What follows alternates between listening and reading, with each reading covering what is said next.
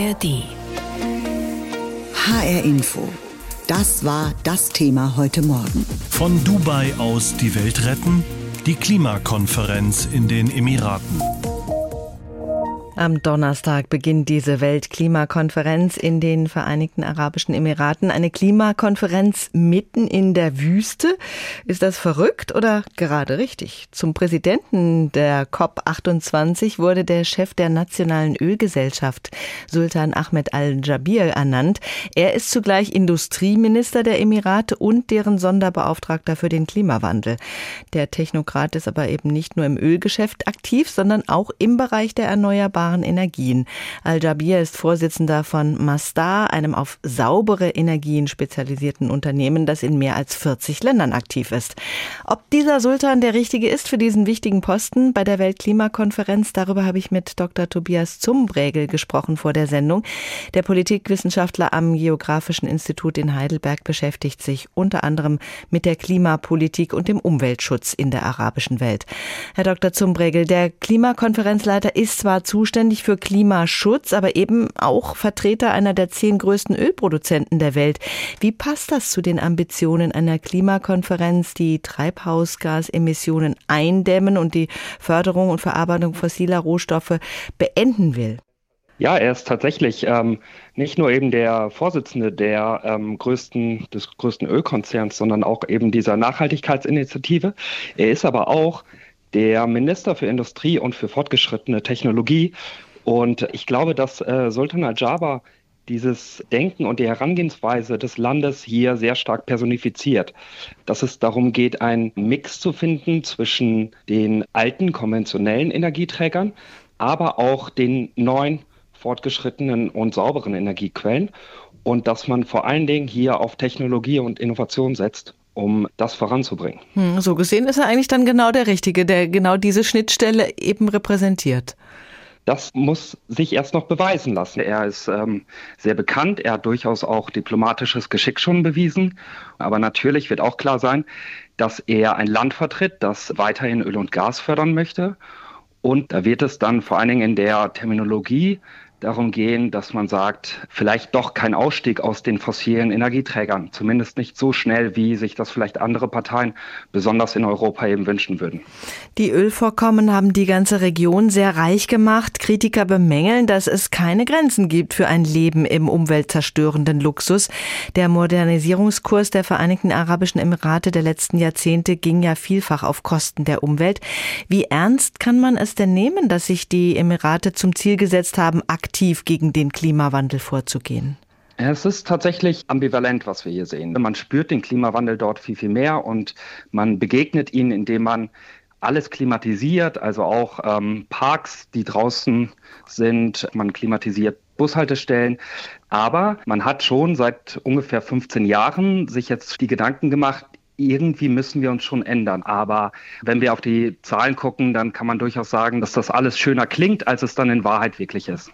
Erst vor wenigen Tagen haben die Vereinigten Arabischen Emirate eine der größten Solaranlagen der Welt eingeweiht. Die Anlage in Al-Dafra könne CO2-Emissionen in einer Größenordnung von mehr als zwei Millionen Tonnen pro Jahr einsparen.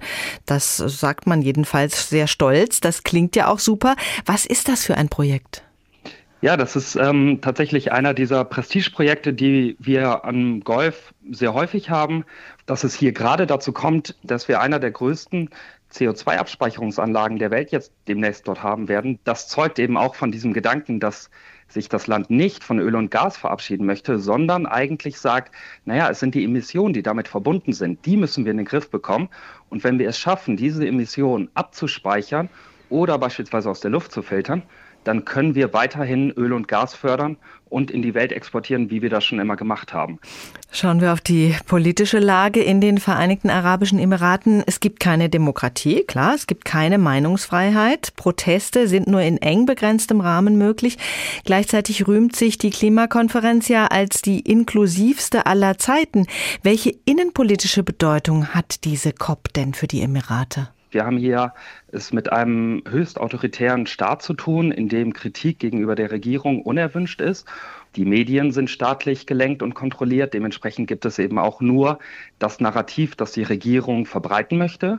Wir werden auf der COP höchstwahrscheinlich es auch erneut wieder sehen, dass es sehr, sehr wenig Klimaprotest geben wird. Und wenn es Klimaprotest gibt, dann ist das alles staatlich orchestriert. Die Emirate wollen sich auch außenpolitisch ins Spiel bringen mit der Ausrichtung dieser Klimakonferenz. Wie schätzen Sie da die Chancen ein, ob das gelingen kann?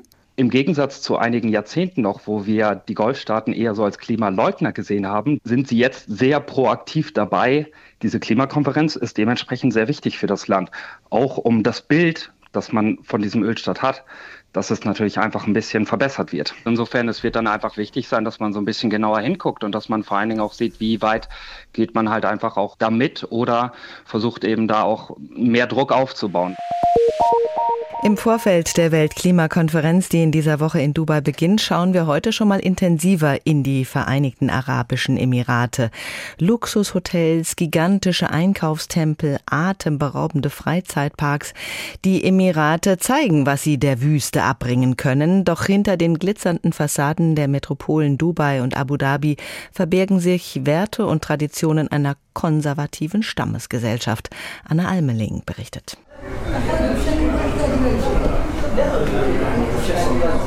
Getrocknete Datteln in einer Glasschale, Pappbecher mit dampfendem Tee. Eine Gruppe von Männern in langen weißen Gewändern und mit traditioneller Kopfbedeckung hat es sich auf den Holzbänken im Majlis bequem gemacht.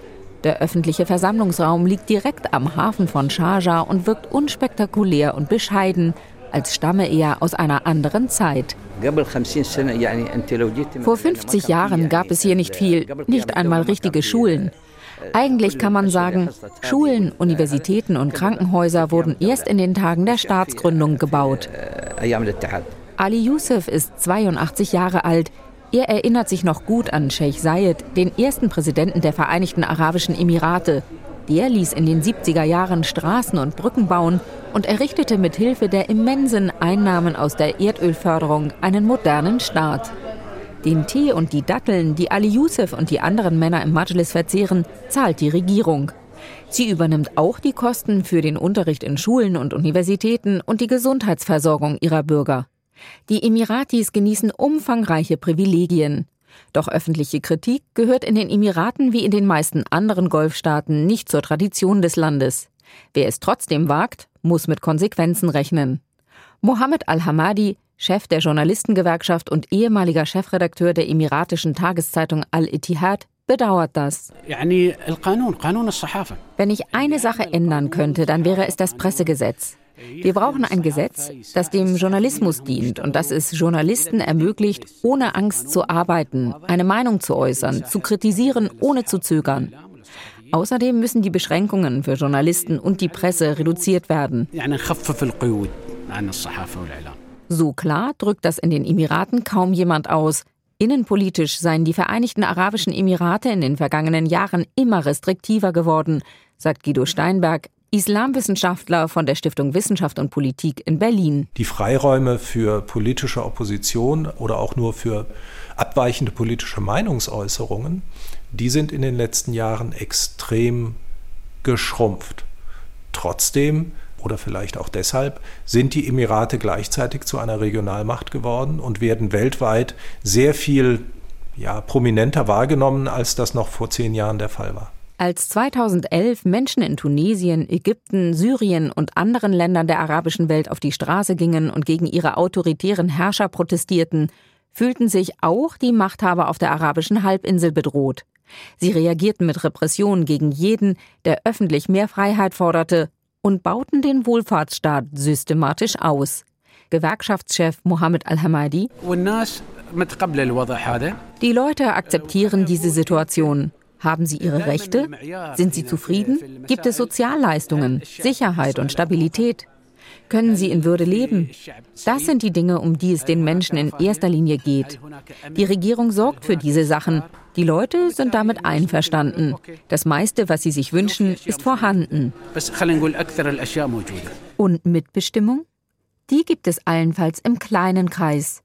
In den Vereinigten Arabischen Emiraten werden auch in der Politik die wichtigsten Dinge unter Ausschluss der Öffentlichkeit entschieden, so wie es in den Stammesgesellschaften auf der arabischen Halbinsel seit Jahrhunderten üblich ist. HR Info, das Thema. Diesen Podcast finden Sie auch in der ARD Audiothek. Diese Klimakonferenz beginnt ja erst am Donnerstag. Wir schauen heute auf das Gastgeberland, die Emirate. Nahostkrise, Ukraine-Krieg, Kämpfe im Sudan, Konflikte in Libyen, der Krieg im Jemen. Bei vielen internationalen Konflikten spielen die Vereinigten Arabischen Emirate eine teilweise höchst umstrittene Rolle. Was treibt die Machthaber am Golf an, sich beispielsweise im Sudan oder in Libyen zu engagieren? Warum leben derzeit so viele russische Oligarchen Menschen in Dubai?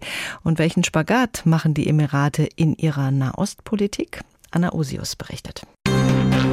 The United Arab Emirates. This is a major victory for the UAE. Trying to influence events in Libya. What role does the UAE play on Sudan? Sudan, Libyen, Jemen. In vielen Konflikten der Region haben die Vereinigten Arabischen Emirate ihre Finger im Spiel.